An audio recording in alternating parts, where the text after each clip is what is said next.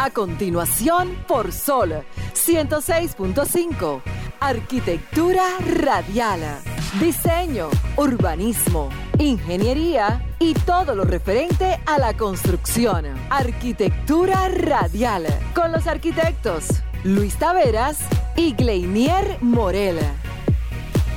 Señores, muy buenas tardes. Sean todos bienvenidos a su programa Arquitectura Radial. Luego de Modo Opinión, nuestros amigos de Modo Opinión, seguimos nosotros con Arquitectura Radial para llevarles toda la información referida a la arquitectura, la ingeniería y la construcción en República Dominicana y a nivel internacional.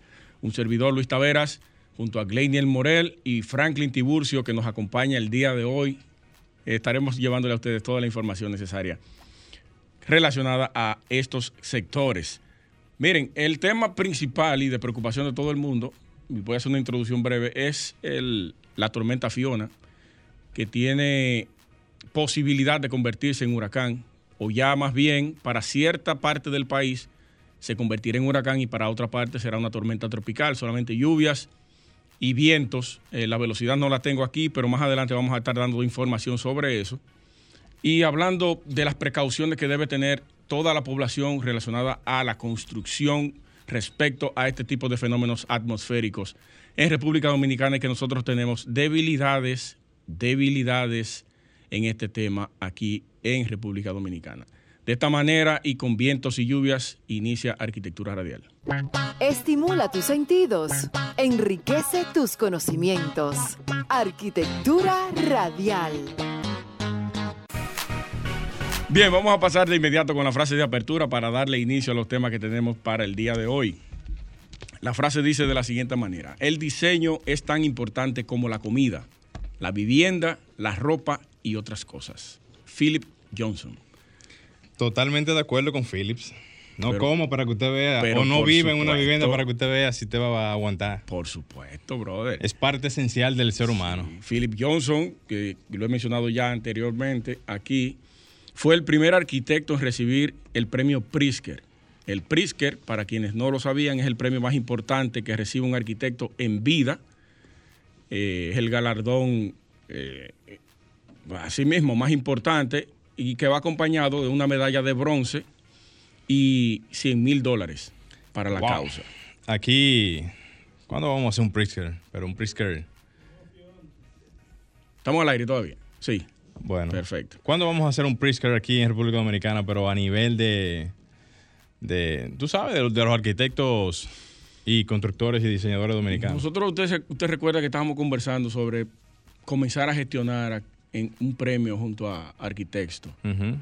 Yo creo que sería importante ya que República Dominicana comience a bueno, galardonar, Sí, pero algo, algo... no como Construmedia, No, no, no, no, algo, algo diferente, porque ellos tienen una faceta diferente.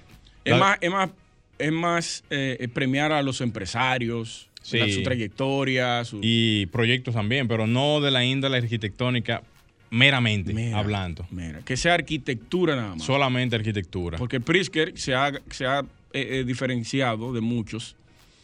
Bueno, la mayoría de los premios tienen esa misma característica, pero desde el 2015 aproximadamente, el Pritzker viene dando un giro diferente, premiando la, las- la arquitectura social. Y yo lo veo eso Bueno, interesantísimo. El mejor referente fue del arquitecto, eh, Francis Queré, sí, pero eh, yo, yo digo... Aravena.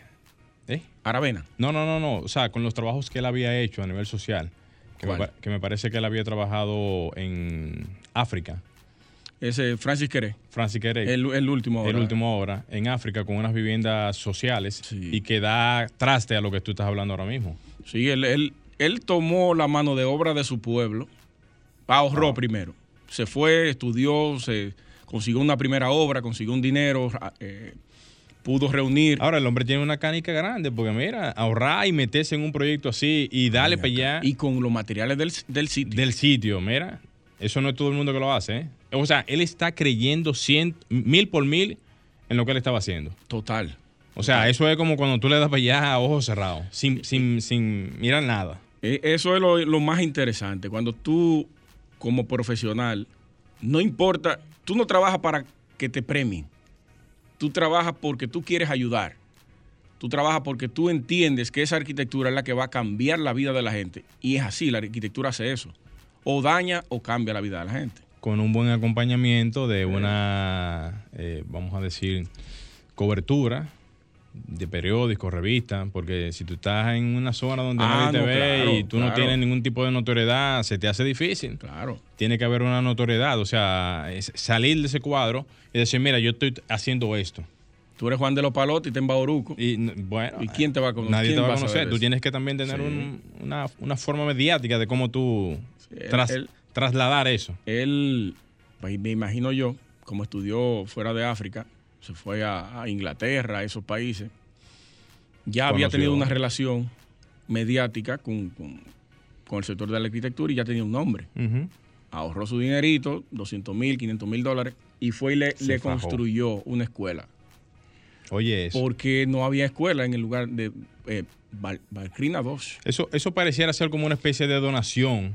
Faso, eh, no recuerdo cómo es el nombre del pueblo donde él vivía. ¿Verdad? Una- eso casi es como una donación, Fue donación. pero una donación con un índole social, sí, sí. totalmente. Saludamos ese tipo de arquitectura. Morel, ¿qué temas tenemos para hoy? Bueno, aprovechar y de inicio saludar como siempre a toda la, o sea, a toda la audiencia que se mantiene en sintonía siempre con el programa y desearles a todos que puedan estar en sus casitas ya en todo lo que resta de la tarde y evitar cualquier tipo de contratiempo en las calles, ya que cualquier tipo de, aguaci- de- o sea, de aguacero inunda cualquier calle y complica completamente la situación. Sí, sí, saludar a todos eh, los, los arqueoyentes que están en sintonía con nosotros, el que se traslada en su vehículo, el que está en su vivienda, el que está a través de la plataforma de Instagram, en nuestra cuenta Arquitectura Radial. Síganos por ahí para que vean la transmisión en vivo. Y en Facebook también estamos transmitiendo en vivo. Antes de irnos a la pausa, yo quisiera hacer tres resaltamientos, o sea, resaltar tres puntos. El primero es a la alcaldía del Distrito Nacional con relación al cambio de, bueno, no, no, no cambio, sino un proyecto que están impulsando ahora mismo con Parquéate Bien. Señores, de ahora, en, bien. de ahora en adelante, parquéense bien. Oigan que se lo estamos diciendo, parquéense bien. Hay, hay, hay algunas clases de fatales por ahí que se parquean contrario a las vías. Entonces tú vas en un sentido de la vía y tú te encuentras con una persona saliendo en vía contraria de un parqueo. Sí. Me ha, me- me ha pasado muchas veces eso. ¿eh? Entonces, eso puede ocasionar situaciones, eh, accidentes y si un sinnúmero de, de- de- de cosas que pueden pasar en un momento donde tú no sabes verdaderamente eh, si va a salir o va a entrar o no se sabe qué. Y también, por parte de lo que es el Intran y la misma alcaldía también, también que las calles estén señalizadas. O sea, que tengan su respectiva señalización, porque si tú no tienes la orientación de cómo es la calle, o para dónde vas, o no, no estás muy claro de, de- la señalización, bueno, pues evidentemente que te puedes parquear erróneamente también. O sea que hay una parte ahí, hay, hay- parte y parte, tanto por parte de los usuarios como también por parte de, la alcaldía, que puedan ser justos a la hora de hacer cualquier tipo de, de Eso hay que tomarlo en cuenta. Sí, tomarlo en cuenta porque verdaderamente hay calles que todavía no están debidamente identificadas y ahí cualquiera se puede perder. Así también como felicitar al Ministerio de Obras Públicas por la implementación de la primera aplicación para la notificación de las calles de, de tipo Bacheo 24-7. 24-7. Me pareció genial. Saludar a- a- al Ministerio de Obras Públicas totalmente. Totalmente. Saludar al, al ministro de Línea Ascensión por este tan ma- maravilloso proyecto. Y me parece interesante porque yo soy uno de los que, sí, es así, de los que promueve mucho el No, yo me tema- de otra cosa, pero del- eh, de los que promueve mucho el tema del desarrollo de las aplicaciones móviles y también el desarrollo de todo lo que es el manejo del Estado a nivel digital. Y esto demuestra que hay un interés marcado, obviamente, para poder atender esas situaciones que son tan, tan del día a día de los usuarios y que de no ser por una herramienta que tenga un control exacto de todo lo que pase en cuanto a situaciones en, en las calles y todo eso, que esté ya mapeado todo el territorio a nivel de, En ese mismo sentido, quiero también hacer una aclaración, o no aclaración, eh, es como una... Sugerencia, por decirlo sí, así. que lo, lo hicieron los amigos de Rumba, el Rumbo de la Mañana, específicamente Danira Caminero, saludo para ella, que dijo que Saludos a los muchachos. una pequeñita cosa es que tú le mandas la notificación al- a la- al Ministerio de Obras Públicas Ah, yo recuerdo. y ellos van solamente con el material para ese hoyo. Para ese hoyo. Si más para adelante, a 10, 15 metros, hay otro hoyo. Sí. No, lleven un chimá, lleven un chimá. que cubre, o sea, hay tres, cuatro en esa calle. Bueno, sí, eso. lleven un chimá. Sí, Y son sacos de... Sí, son sacos, son, son, son puntuales y es como para justamente eso, para tapar baches. Estamos gringos, estamos gringos. Eso está bien, está bien. Eh, nada, señores, eh, yo entiendo que ya con estas pequeñas informaciones ya hemos a- abierto algunas de las noticias importantes de, de- de la semana. Así que vamos a hacer un pequeño cambio y enseguida retornamos con todo el contenido del programa de radio. Bien, señores, continuamos en arquitectura radial. Señores, como, como dijimos al principio del programa, para todos los que están en sintonía, recuerden que nos pueden visualizar en estos momentos tanto por las redes de Instagram como las redes de Facebook, buscándonos en cada una de ellas como arquitectura radial para que no se puedan perder ninguno de los temas y contenidos que tenemos aquí en el programa, así también como descargando la aplicación de Sol, Sol FM, tanto en su App Store como en su Google Play.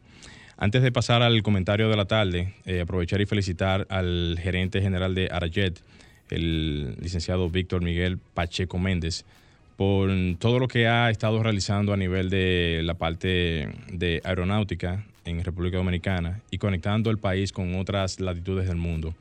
Esto ha sido para mí uno de los proyectos más interesantes a nivel de eh, aviación civil aquí en el país porque hace muchos años que no teníamos una cadena de aviones destinada para el, la comunicación directa con otros países y qué bueno que ahora mismo hay un, hay un proyecto como este que conecta no solamente República Dominicana con países latinoamericanos, sino con otras latitudes del mundo y que esto hace que tengamos presencia a nivel internacional.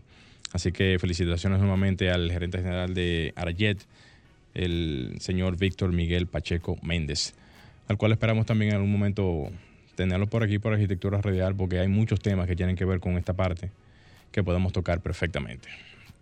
Miren, señores, a modo de introducción, lamentablemente vamos a seguir sintiendo situaciones en, en el país. Y a propósito de lo que es la tormenta Fiona, la misma va a dejar un apocalipsis de vallas en el suelo, ya que aquí la mayoría de las vallas que tenemos aquí en el país son lamentablemente vallas publicitarias que se hacen bajo criterios de, de demasiada poca información a nivel estructural. Yo digo esto porque viniendo aquí hacia la, hacia la emisora y tomando la misma vía expreso de la misma 27 de febrero, donde uno puede visualizar una gran cantidad de, de vallas en el mismo tramo de la 27 y a todo lo largo de la 27 de febrero. O sea, la 27 de febrero está copada de, de vallas publicitarias. Casi la gran mayoría de vallas que uno puede visualizar, uno lo puede ver con una cierta condicionante de, de estructural, valga la redundancia, bien hechas, pero hay una gran mayoría también que están en, una, en unas condiciones donde verdaderamente uno se pone a pensar, ¿y, quién fue que? O sea, ¿y quiénes fueron los que hicieron esas vallas?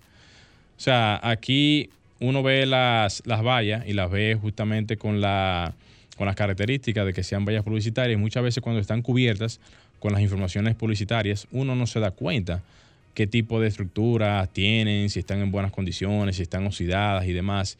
Y cuando vienen situaciones como estas, eh, tormentas, huracanes y condiciones climáticas desfavorables, siempre hay un equipo detrás que se encarga de quitar todas esas, esas publicidades, eh, subirlas y dejarlas prácticamente eh, libres para que ningún tipo de condición de viento pueda empujar las estructuras y hacer que colapsen.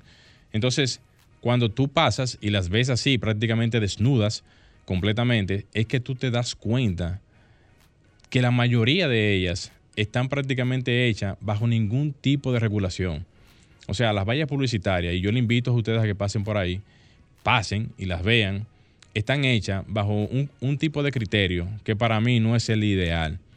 Esto pudiera ocasionar en su momento desastres de tipo de infraestructuras, eh, también eh, que se puedan caer muchas de ellas, que puedan caerles encima inclusive a viviendas y que puedan hacer no solamente lo que yo mencioné ahora mismo, sino que también pueda poner en peligro muchísimas otras eh, situaciones del- de, la vida diaria, por ejemplo que, que puedan caer encima de vehículos, eh, en fin, cualquier otro tipo de situación.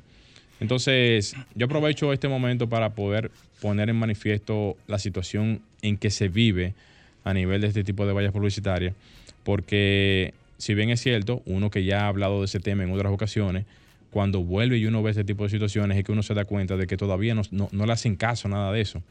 Entonces, si viene y pasa una situación, entonces que vienen y prenden las alarmas. Entonces no podemos esperar que vengan y, pasen desgracias para entonces prender las alarmas y decir que cosas están mal hechas. Así que yo aprovecho el momento para dejar el comentario eh, plasmado y que tanto los ministerios que tienen que ver con este tipo de, de, verificación de, asuntos con, este tipo de trabajos puedan mandar comisiones, puedan mandar personas a verificar este tipo de, asuntos, porque pónganse a pensar en lo siguiente, los que hacen las vallas con la debida eh, rigurosidad, eh, sacando sus permisos, sacando sus, todos sus asuntos, tienen que tener más condiciones, eh, vamos a decir, desfavorables que los mismos que incurren en hacer las vallas sin ningún tipo de medidas, porque el que paga por sus servicios, como debe de ser, pagando estructuralistas, pagando empresas que le hagan un trabajo perfectamente bien hecho, garantizando unas buenas instalaciones y todo lo demás, tiene que pagar mucho dinero por eso. Entonces, tú compites, o esas empresas compiten, con otras que no han hecho ningún tipo de trabajo parecido. Entonces, la práctica en el tiempo lo que demuestra es que, que la gente se premia más al que hace las cosas mal hechas que al que hace las cosas bien hechas. Entonces eso no puede ser. El ejemplo hay que ponerlo y, ponerlo ya. Porque si una valla de esas se cae y le cae encima a una persona que cumpla con cualquier tipo de seguro y cualquier otro tipo de cosas, si cae una valla de esa, el desorden que se puede ocasionar no va a ser pequeño. Franklin, vamos a hacer un pequeño cambio y no somos más señores que enseguida retornamos con el comentario de Luis Taveras. Estás escuchando Arquitectura Radial. Ya volvemos. Bien, señores, continuamos en Arquitectura Radial. Y como dije al inicio, eh, prepárense, señores, que va a caer un poquito de agua, así que traten de meterse temprano a sus casas, no estén en las calles a deshoras, para evitar cualquier tipo de contratiempo en, las calles que muchas veces se inunda. Para. ¿A qué hora dice Google que entra no sé exactamente, pero es que las horas han, variado por las diferentes trayectorias que ha tomado el, el fenómeno. Sí. Y realmente tenía entendido que era justamente en horas de la noche del día de hoy. Pero eso puede variar, eso... bueno, vamos, a decir que en horas de la noche, pero hay diferentes zonas. Por ejemplo, el, este debe de entrar mucho, mucho más, más temprano. yo, yo me imagino que ahora mismo debiera de estar lloviendo ahora mismo en el este. Que alguien nos llame y que nos pueda reportar su sintonía desde allá, desde la zona este del país, para que nos pueda pasar la información de cómo está eso por allá. Si, aquí, si aquí está cayendo agua, para allá tiene que estar lloviendo. Sí, claro, lógico. Aunque, aunque no como allá, obviamente. Bien, vamos a pasar a mi comentario. O, esperamos, Franklin, ¿verdad? Sí, continúa. Eh, no, vamos a esperar. le doy, ok. Eh, señores, arquitectos de República Dominicana, esto es un llamado que voy a hacer eh, voy a tomar mi comentario de hoy para hacer este llamado a todos los arquitectos de República Dominicana. Y es que quiero empezar con, una, con algo histórico, la arquitectura eh, durante siglos y siglos ha sido una manzana de discordia entre artistas y, arquitectos, que en el momento no eran arquitectos, fue siglos después que se le dio la categorización de arquitecto, porque solamente se le llamaba como artesanos, maestros o hacedores de, entes arquitectónicos para ese momento. Y ocurrió uno de los enfrentamientos más, más, importantes en la historia de la arquitectura, fue el de Borromini y el de Bernini. Eh, para, para, unos trabajos que hicieron, se asociaron. Bernini era el alumno aventajado de Borromini, lo contrató y luego de eso tuvieron una disputa y comenzaron a enfrentarse en términos artísticos. Por eso tenemos ahí en Italia, Roma, eh, muchos entes arquitectónicos importantísimos y es gracias a los enfrentamientos de estas dos figuras del arte que para ese momento eran lo más relevante en, esa, en ese lugar. Quiero decir esto y remontarme aquí al presente porque nosotros como arquitectos eh, tanto aquí en República Dominicana, eh, no sé la realidad, la desconozco, en diferentes países, América Latina, Estados Unidos, Europa, reciente, quiero, quiero decir, cómo se comportan los arquitectos en términos eh, grupales, en términos gremiales, en términos de sociedades, para poder avanzar la arquitectura de su país. Nosotros aquí tenemos un problema y es el, el tema del ego, el egoísmo, el egoísmo que nos atrapa a todos los arquitectos que creemos que somos los, eh, los dioses, los papaupas, desde que nos graduamos. Ya el ego se nos sube a la cabeza y creemos que somos los mejores del, de la bolita. Eso no es así. Nosotros somos un equipo, como bien dijimos el domingo pasado. Todos los arquitectos somos uno para poder, si queremos avanzar, si queremos tener una muy buena arquitectura, si queremos fortalecer nuestro sector, debemos configurarnos como un solo ente. No debemos estar enfrentándonos, no debemos estar eh, con ese tira y jala, como se dice, perdón, en, en nuestras carreras, porque eso lo que hace es debilitar a nuestro sector. Esto lo digo porque eh, las elecciones de la Sociedad de Arquitectos ya se avecinan. Se publicó en la cuenta de Instagram de la Sociedad de Arquitectos. Pueden ir, quien no la sigue, sígala para que esté atento y pendiente de todos los detalles que van a ir subiendo ahí con relación al torneo electoral que se va a celebrar el próximo mes, 17 de octubre. Lo digo porque eh, históricamente aquí en República Dominicana se creó la Sociedad de Arquitectos para negar o en negación de lo que es el CODIA. El CODIA, todos sabemos, muchísimos profesionales, ingenieros, arquitectos, agrimensores, que no representa a nada ni a nadie. Eso no lo digo yo solamente, yo lo digo por aquí porque es el medio más fuerte por donde podemos decirlo y es el que nos ha causado problemas, pero está bien. Pero muchísimos profesionales en todas las redes sociales, cada vez que sale una publicación del CODIA, lo primero que dice es que eso no representa nada ni nadie, que eso no sirve para nada. No solamente yo lo digo, lo dice todo el mundo. El 90% de los profesionales que no dependen de ese gremio lo dice. Entonces, la Sociedad de Arquitectos en 1994 surge en negación del CODIA. Soda Green que la Asociación de, Agrimensores de República Dominicana surge en negación del CODIA por la falta de representación. La falta de representación. Entonces, quiero invitar a todos los arquitectos de República Dominicana a que se motiven a presentar una plancha, ya sea por provincia, háganlo. Presenten una plancha, participen en las votaciones. La SAR no es solamente de la capital, la SAR no es solamente de Santo Domingo, la provincia. La SAR es de República Dominicana, es una representación nacional de los arquitectos, una representación real de los arquitectos. Y quiero presentarle más adelante, que he venido haciéndolo, todo lo que hemos venido logrando y lo que hemos venido mejorando, porque lo que recibimos nosotros fue un cascarón hueco como sociedad de arquitectos. Ahí había muchísimos problemas institucionales, muchísimos porque solamente se... El presidente de turno solamente se beneficiaba él. Utilizaba eso como una estructura, como una plataforma para proyectarse él en el Estado, en instituciones privadas, en, en lo que fuere. Un dato importante. Lazar no tenía cuenta de banco, no tiene cuenta de banco institucional.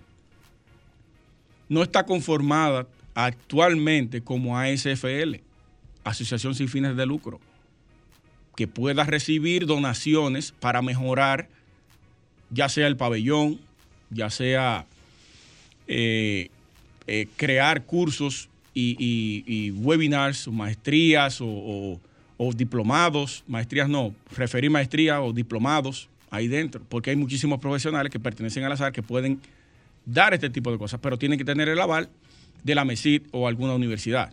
Eso, estamos claros. Y eso solamente se logra siendo, estando constituido eh, formalmente y haciendo una alianza con estas instituciones que pueden brindarte a ti la posibilidad de crear este tipo de, diplomados y cosas.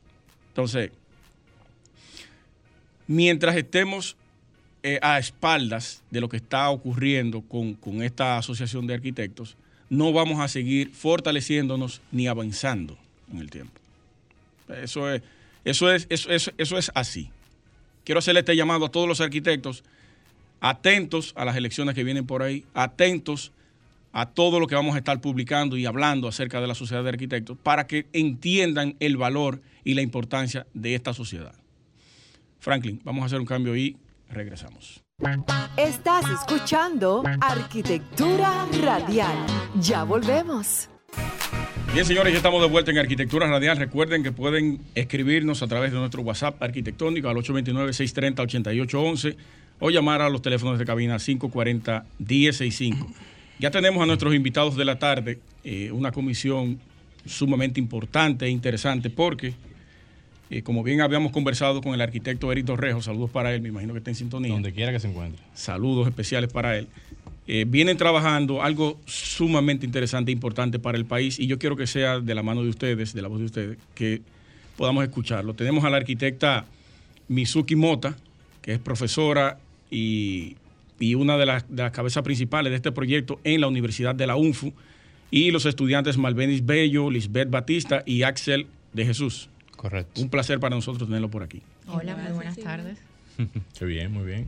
Gracias por la invitación. Bueno, adelante, eh, Mizuki. Cuéntenos un poquito más sobre este proyecto que ya habíamos iniciado conversando con eh, Eric Dorrejo en algún momento. Sí, sí. Y sería muy oportuno que ya por parte de ustedes nos puedan contar un poquito más de su experiencia. Permítame tomar esta llamada. Vamos, adelante, a, ver qué, vamos a ver qué curiosidad tiene algún oyente. Buenas tardes. ¿Quién nos habla y de dónde?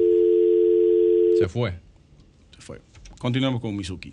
Bueno, muchísimas gracias por la invitación a ambos. La verdad que este es un escenario que para nosotros es importante, sobre todo para difundir ese trabajo que bien ustedes comenzaron a, a mencionar sobre la Alianza para el Desarrollo de la Zona Fronteriza. Y este es un proyecto que ha iniciado a través de la iniciativa del Ministerio de Economía, Planificación y Desarrollo, junto con la Universidad de Pensilvania, que ha involucrado a tres universidades locales, que son la Universidad Nacional Enrique Sureña, que aquí pues la representación de los estudiantes de la sí. Escuela de Arquitectura y Urbanismo, la Universidad Pucamaima, y la Universidad UNIBE. En el caso nuestro particular, pues eh, nosotros iniciamos en el mes de abril hacer las conversaciones de cómo desde la academia se podía incluir en una clase de diseño, en este caso de diseño 7, comenzar un poco a reflexionar sobre los territorios de la frontera. En el caso de la UNFU, pues nos tocó trabajar en Pepillo Salcedo. Y justamente hoy, pues eso es lo que queremos un poco hablarle a los radioyentes de cómo inició este proceso que llevamos a cabo a lo largo de cuatro meses de trabajo. Pepillo wow. Salcedo es en Manzanillo. Es Correcto, Manzanillo. Manzanillo. Oye, pero. Exactamente. Porque por Pepillo Salcedo yo no lo conocí.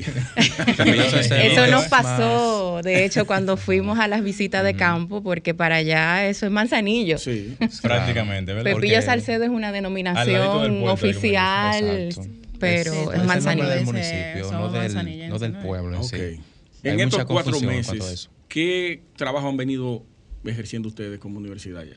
¿Qué le tocó esa, esa, esa Mira, yo te voy a hablar un poco del, del, aspecto metodológico de cómo decidimos llevar a cabo este proceso, porque entendíamos primero que era un proceso relativamente nuevo para los estudiantes, tener que involucrarse en un proceso real, se ha llevado desde, desde el gobierno local y gobierno eh, central. Y luego voy a dejar que los chicos entonces hablen un poco ¿verdad? de esa experiencia. Mira, nosotros comenzamos primero cuando me llegaron los chicos a inicio de, de mayo, hicimos un, una especie de diagnóstica, de ver cuáles eran las capacidades que tenían estos estudiantes para enfrentar este gran reto. Luego de hacer pues ese trabajo comenzamos a dividir en cabezas de grupo y en grupos de trabajo para levantar toda la data estadística y cartográfica que tenía Manzanillo a disposición. Es decir, cuáles eran los datos oficiales que desde el gobierno local y que desde el gobierno central existían. Ellos hicieron todo un trabajo de depuración de estas informaciones oficiales para comenzar a diagnosticar qué era lo que sucedía en Manzanillo.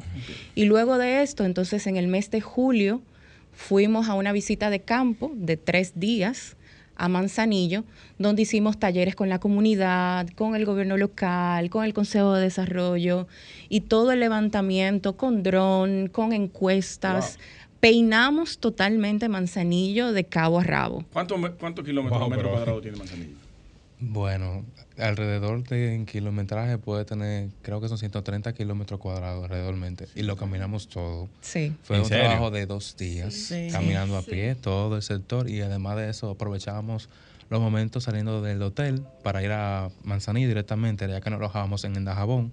Fuimos incluso a la frontera de Dajabón, viendo la situación que se desarrollaba allí, para ya compararla con Manzanillo. Y así también fuimos a, a- al pueblo de Montecristi, ¿verdad? Sí. Sí, también, cuando llegamos también. Sí, porque la idea era un poco conocer el contexto inmediato, Sí. no solamente conocer el caso de estudio específico, porque todos sabemos que la frontera es una relación inclusive de dos naciones, no podemos verlo como una línea divisoria. Entonces, todo el entorno inmediato que pudimos obviamente visitar, lo hicimos para poder tener esa relación, cuál era la dinámica, por ejemplo, económica, Hay una social. realidad sociocultural ahí. Exactamente, exactamente. Eh, luego de esto, bueno, trajimos un montón de información. Imagínense ustedes recopilar Una data bastante amplia. bastante amplia. Yo creo que de las informaciones más actuales que se tienen de Manzanillo, podemos decirlo, que lo hicimos en ese trabajo de campo con los estudiantes. Hasta un censo. Exactamente. Sí. Sí. Sí. Eso salió en el libro que, publicado, que publicó el Ministerio de Planificación y Desarrollo. No, todavía esa información no se ha publicado, si bien ya está en formato publicación. Es una de las informaciones que vamos a, a entregar al municipio, pero también a entregar a la Universidad de Pensilvania, que en el mes de octubre van a estar visitando unos estudiantes de Pensilvania para entonces comenzar a hacer propuestas de, de mejora urbana de, A del propósito de eso, Eric me escribió ayer, Eric Dorrejo, diciéndome que quería traer aquí al programa a los a la comisión que viene de la Universidad de Sería Pensilvania. excelente realmente. Sí. Y a propósito bueno. de eso, eh, arquitecta, dentro de lo que es ese levantamiento que se hace para poner en conocimiento a, a la audiencia, porque quizás si hubiesen personas que se entrevistaron y la ruta que se hicieron allá, quizás muchos desconocían el por qué se estaba haciendo eso. ¿Se pudiera decir realmente cuál es el fin de todo este trabajo de campo con los jóvenes eh, estudiantes de la carrera de arquitectura? Sí, el fin de todo esto, todos sabemos que, que las ciudades fronterizas eh, han sido olvidadas en el tiempo. Los proyectos de desarrollo generalmente se han eh, ubicado en, en zonas aledañas, pero no necesariamente han impactado el desarrollo urbano de esas ciudades. Todo, todo lo que nosotros levantamos y las propuestas urbanas que los chicos hicieron, el fin último es que tanto el municipio como el gobierno central, que ahora está prestando atención a toda la zona fronteriza, puedan ser tomados en cuenta. O sea, ministerios como el de la vivienda, el mismo Ministerio de Economía, Planificación y Desarrollo, que ha desarrollado toda una estrategia de desarrollo fronterizo, pueda ver también desde la mirada de la academia cuáles son posibles propuestas para implementar en los municipios fronterizos. Excelente. Excelente. Déjame tomar esta llamada, a ver, porque hay un- Vamos arriba. una Hay persona que está insistente. Buenas tardes. Sí, gracias, buenas tardes. Le hablamos de la zona oriental, Santo Domingo Este. Adelante. Adelante, líder. Sí, yo quisiera eh, añadirle a lo que está hablando la, la profesional del área eh, con, con este, este proyecto que están llevando a cabo. La arquitecta Mizuki Mota. Exacto, bueno, Sí. arquitecto, un placer escucharte. Un placer. Eh, es solamente a ver si ustedes agregan a su carpeta de proyectos eh, presentarle a las alcaldías, que son las, eh, las que gobiernan los municipios, un protocolo de construcción para el acceso de eh, las personas que deben transitar por esas áreas donde esas construcciones se están llevando a cabo. Me explico. Por ejemplo, en Almarrosa primero hay, ha habido hace ya un tiempo un gran eh, crecimiento de la infraestructura. eh, se están construyendo muchas torres. Sí. Las varillas y los materiales de construcción, ¿dónde se colocan? No en un almacén, bajo un protocolo, no, no se colocan en las aceras. Entonces, los que tienen capaci- capacidad, discapacidad motora, los que no tienen discapacidad, pero también necesitan andar por un área segura, no lo tienen porque ni la construcción tiene nada que evite que una piedra le caiga a una gente que pase por ahí, pero tampoco se puede pasar por el área pe- peatonal que debe ser la acera. Hay que tirarse a la Eso es calle. Es solo algo que está previsto, las salas capitulares aprueban y deben, pero ya que no lo hacen, que ustedes incluyan ahí, empujar un poquitito eso, a ver si, si nos ayudan a nosotros, por favor. Líder. ¿cuál es el nombre tuyo? Irwin. Irving, un placer, hermano. Yo sé que conversamos contigo hace un tiempecito ya. Sí, sí, sí. Sí, un Muy placer, bien. gracias. Sí, muy bien. De hecho, el tema de las aceras es un tema fundamental. no, Aunque- sola- no solamente en Manzanillo, en Santo Domingo Este. Es un tema nacional Bien que se debe poner mucha atención. Creo que se debe dedicar espacio de difusión como este, como este para eh, plantear soluciones. Sí. Aunque la dependencia de la universidad no corresponde hacer ningún tipo de llamado en ese sentido, pero sí hacer, hacer la orientación pertinente porque muchas personas que están en las calles que pueden ver ese tipo de situaciones, sí la pueden notificar porque el transeúnce, o sea, es, es el que debería de estar pendiente a esto porque también las alcaldías, lamentablemente es así, no están pendientes de todo el territorio nacional por un asunto obvio. Y No el, el, el, el arquitecto Herido Rejo ha trabajado directamente con el plan de ordenamiento territorial. Así es. O sea que eso, eso se está encaminando, ojalá y se pueda implementar. Y las chicas, ¿cuál fue su experiencia allá en, en Manzanillo? Bueno, mira, nosotros fuimos al municipio, el, no, mentira, el municipio era, ¿cierto?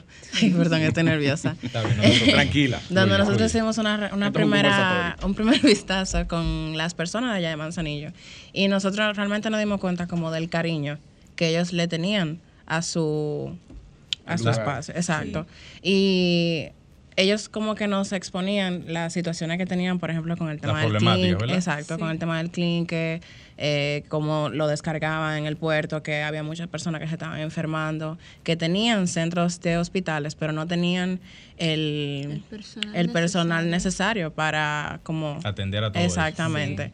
Y, por ejemplo, también con el tema de los bomberos, eh, no tenían una infraestructura para ellos. Entonces, como que nos dieron eh, un, un panorama general. un ¿verdad? panorama general de esas situaciones y nosotros íbamos como que anotando, íbamos conversando entre nosotros y no se fue, para mí en lo personal fue una experiencia como enriquecedora, porque a mí me aterraba mucho el tema del diseño urbano, o sea, de, de yo involucrarme con una ciudad y armonizarla y no, no cambiarlo, sino Mejorar. mejorarla. Para mí ese, Exacto. ese es el mejor trabajo de campo que puede existir para un profesional del área, que vaya al terreno de juego y, y a, Sí, y a claro. enfrentarse a ese tipo de situaciones. Y en el caso tuyo particular, ¿alguna experiencia particular que contar? Bueno, sí, eh, realmente, Acércate un poquito el micrófono. realmente se sintió diferente a lo que uno acostumbra, ya que en la universidad estamos acostumbrados a tratar los temas como desde afuera, buscamos estadísticas, vistas aéreas, pero nunca habíamos tenido como esa experiencia de Sí, ir. De por tres días a un pueblo y estar en contacto con las personas, ver la forma en la que ellos se llevan, se tratan, el aprecio que ellos le tienen a su, a su lugar, a su cultura. Entonces también como la forma en la que ellos eh, se relacionan en su espacio. Se sentía como distinto, o sea, realmente Eh, eh, fue una perspectiva muy diferente y se sintió muy bien. cuando hace esa visita. Yo hice una para, creo que fue la materia de ambiente en Sabana Grande de Boyacá. ¿Cómo? ¿Lo soltan al medio? Un fin de semana levantando, Acércate un poquito, Luis. Levantando eh, el pueblo completo, pero todos los servicios.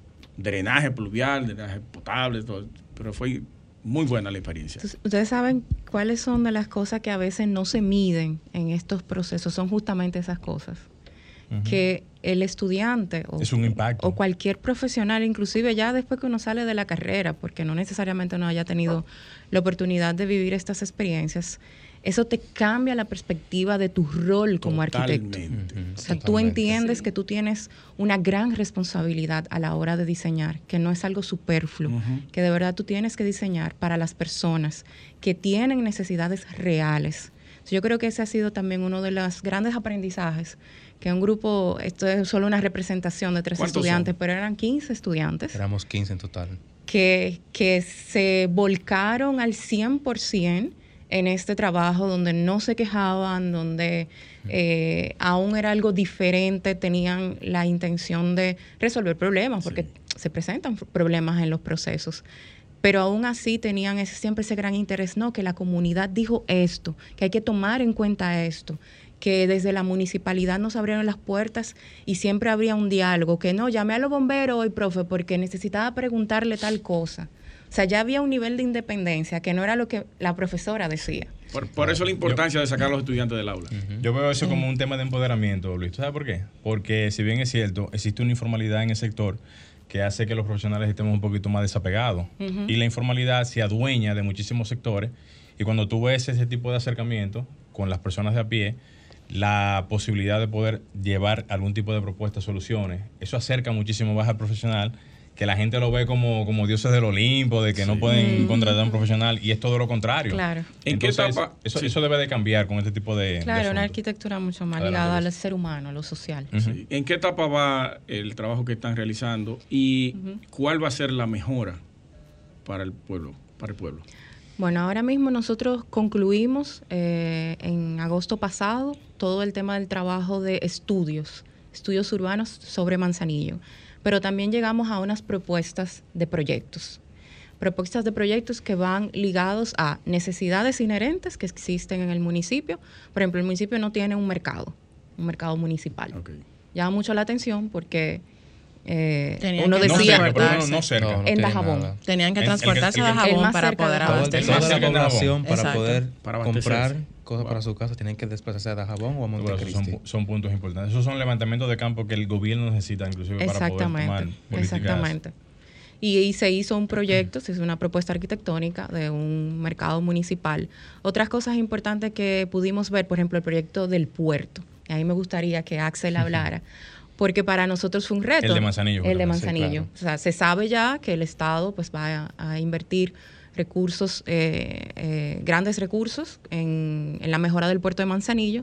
Sin embargo, hay unas necesidades desde la población en ese diseño de puerto que obviamente los mantiene intranquilos. Entonces, me gustaría que Axel hablara un poquito de cuáles son esas problemáticas eh, de acuerdo a cómo se ubicará el puerto y cuáles son las cuáles fueron algunas de las ideas de propuesta que, que él tuvo para ese diseño. Adelante. Bueno, este, lo primero con el puerto es que la manera en que se ha abordado en cuanto a la propuesta que se debe realizar es demasiado invasiva, en cuanto no beneficia en nada al pueblo. Entonces, cuando realizamos la visita, como dicen mis compañeras, las personas que viven allá, o sea, ellos nos recibieron con las manos abiertas, incluso ellos nos ayudaron a que el proceso se diera mucho mejor, que hasta los bomberos, personalmente, eran ellos que me transportaban en Manzanillo en un motor para que No, todo fluyera bien. Y ellos mismos, miren, transporte personalizado. Sí. Claro. ellos, mira, tenemos este problema, pero el, viene mucha gente, nos ofrecen eh, que nos van a ayudar o que nos van a hacer tal cosa, pero casi siempre lo que hacen es engañar al pueblo, porque lo que quieren es sacar a todo el pueblo para que esa sea una zona totalmente portuaria, Sí. debido al gran nivel de importancia que puede generar para el país, económica como socialmente. Entonces, eh, la- yo eh, tomé ese, ese- esa propuesta como mía y lo que hice fue que traté de proponer una manera diferente a cómo se puede abordar ese, ese puerto. Ya tomando en cuenta que la mayoría del, del puerto que se propone ahora por el gobierno abarca toda la parte turística que tiene un gran potencial, que es la, plata, la playa de los Coquitos, ¿verdad? Y Estero Balsa. Entonces, este, Sí. el puerto que yo diseñé es un puerto que se transporta más hacia mar abierto, permitiendo que esa playa todavía siga presente, no sea afectada, en donde incluso la- los desperdicios que dejan los barcos puedan mantenerse en el mar abierto y no hacia la costa, que es uno de los problemas que decía mi compañera Lisbel, es el clinker, que es el, el producto que se, se trae más al país por Sí. esa vía, que es la misma, una sola compañía que lo trae, que el mismo es almacenado en la entrada del pueblo. Y en ese trayecto de cuando llega hasta donde se lleva, hay un, ahí se sueltan bastantes desperdicios, que es lo que está enfermando al pueblo. Sí, Aquí estoy viendo el pueblo, no es, no es grande. Es pequeñito Sí, es. Un pueblo pequeño. pequeño. Sí, claro. Bastante Y ve- abordable. veo la playa Estero Balsa, Sí, claro, que también. tiene también Zonas de es como una manglares. que, la- incluso Ah, los manglares que se encuentran en Manzanillo son el 43% en todo el país. Y son los que tienen... Los O sea, manglares. prácticamente el El 50% de los manglares que existen en el país están, están en. Manzanillo. Están sí. y, son, y van a ser 60%. bastante afectados con la propuesta que se realizará por el gobierno con ese puerto. Porque hay demasiada biodiversidad. Atención, Paliza, atención, Claro, sí. ministro de la presidencia. La propuesta para el, para, la, para el puerto de Manzanillo es invasiva y va a afectar toda la parte de los manglares de esa zona. Presten atención a la propuesta que está haciendo la Universidad de la UNFU y vayan de la mano con ellos, porque me parece a mí que es la mejor que se puede implementar ahí. Y hay soluciones, porque si no, Sí. si, no, si no hubiesen soluciones para resolver temas como ese, Claro. bueno, pues entonces ya se buscan otro tipo de medidas. Claro. Soluciones de diseño, de básicamente. diseño, Soluciones de de diseño. Lo que tú hiciste fue ampliar el atracadero hacia el mar. Hacia, Hacia el el mar. mar. El, el puerto no, no está en Manzanillo, está en el mar. Wow. La conexión entre Sí. puerto y Manzanillo sí se desarrolla mediante un, Una vía, ¿verdad? una O sea, vía, pero no más. Incluso se aprovechó esa vía para que, así como hay un espacio libre, poder que ese espacio pueda apropiarse en el, para el mismo turismo, donde se creó un puerto para cruceros y al mismo tiempo se creó, se podría decir, un club náutico, como el que tenemos en Boca Chica. Sí. ¿Y tú contemplaste ahí algún almacén para el tema ese Correcto, de- también. Hoy en día hay un espacio que es el que están utilizando para dejar todos los... eh, Pero abierto, un espacio Un totalmente espacio abierto. sí. Sí. Es que se utiliza para dejar todos los bunkers. Entonces yo tomo ese espacio para crear lo que serían los un almacén cerrado. Sí, comúnmente para ese tipo de... para eso. Incluso también se desarrolló una... eh, ¿Cómo se llama la calle? La, La principal de... una, una vía especialmente solo... Una vía marginal. Una marginal. para Solamente entradas pa- y salidas de todo Exacto, lo que para que esos es camiones no interfieran en el transporte del pueblo. Vamos a decir que sería una especie como de circunvalación, por poner un término que la, Se que podría pueda entender, decir. que Sí. solamente sea para ese tipo de Solo fines. para Exactamente. ellos. Exactamente. Porque tienen que entrar- exclusivo para el puerto. Porque no tienen que más. entrar al... al, al- Déjale marginal, no lo pongas circunvalación. Bueno, pero, pero lo que pasa es que tienen que entrar ahora mismo al pueblo. Pasa Exacto. por el Sí, pueblo, pasa por el pueblo. una sola entrada Manzanillo. Y luego se ramifica hacia vías terciarias de, Sí. de casas de bajo nivel. O sea, hay una densidad que solamente en algunas zonas muy, muy centrales, en la zona de los barrancones, es bastante alta. De hecho, hay una propuesta que se hizo para eh, quitar presión a la zona de los barrancones y hacer una movilidad ahí de, de reubicaciones y mejorar a través de, de propuestas de espacio público y de mejora de- de calles y demás. Pero después eh, todo lo demás tiene que entrar y salir por ahí, por, Por esa la- por única esa- calle. Solo esa única vía, sí. Sí. Y esta parte de la termoeléctrica que Mira, veo aquí. Sí, esa termoeléctrica nosotros lo, lo analizamos, pero no lo tocamos porque eso está bastante avanzado ya. De hecho, cuando nosotros fuimos, eh, eso, ese proyecto ya está diseñado, básicamente está bastante avanzado. Eh, sí lo vimos como una posible amenaza desde el punto de vista de los manglares y de la zona que luego a partir de ahí inicia hasta Estero Balsa, pero no, no cambiamos el uso. No, no hicimos cambios de uso en esa zona. Y, se, y se quedó prácticamente igual. Sí. la alcaldía. La alcaldía, bueno, la alcaldía estuvo apoyándonos en todo el proceso. Por cierto, ¿tienen departamento de planeamiento urbano? ellos ya? Tienen Me- me- departamento de planeamiento urbano, sin embargo, carecen de normativas, Carecen de todo. Carecen de estudios. Sí. Eso es normal en... Eh, por suerte, el Banco Interamericano de Desarrollo eh, está trabajando de la mano con el Ministerio de Economía, Planificación y Desarrollo en la formulación del plan de ordenamiento territorial de Pepillo Salcedo. Entonces, esperamos que este instrumento pueda guiar y orientar el desarrollo urbano y, y el ordenamiento territorial del municipio. Excelente. Eh, llegamos a la parte final entonces. Sí. Bien, señores, No, eh, solamente nos resta decirles que a todos ustedes gracias por su sintonía. Antes de finalizar, eh, saludar a la arquitecta Heidi de Moya, que nos, que nos estaba saludando hace poco. Saludos la- para ella. En, las redes- en las redes de- La del jefa. programa. Y así como los Directora de la, de la De la Escuela de de la Arquitectura. Escuela de Arquitectura. Arquitectura para. Y así como todos los demás. no Ojalá pueda venir en algún momento. ahí. Claro que sí. Que tiene claro. que venir para acá. Sería importante en su momento, obviamente, quizás por los compromisos, pero tenemos que cuadrar con la arquitecta para que pueda pasar también por aquí por el programa de radio. Primero, agradecerle al arquitecto Eric Torrejo por hacer el enlace con ustedes y Claro. nosotros, de poder conocer de, de la voz de ustedes, el proyecto. Arquitecta Mizuki Mota, muchísimas gracias. Gracias, Gracias a a, Malvenis Bello, a Lisbeth Batista y Axel, de. Jesús.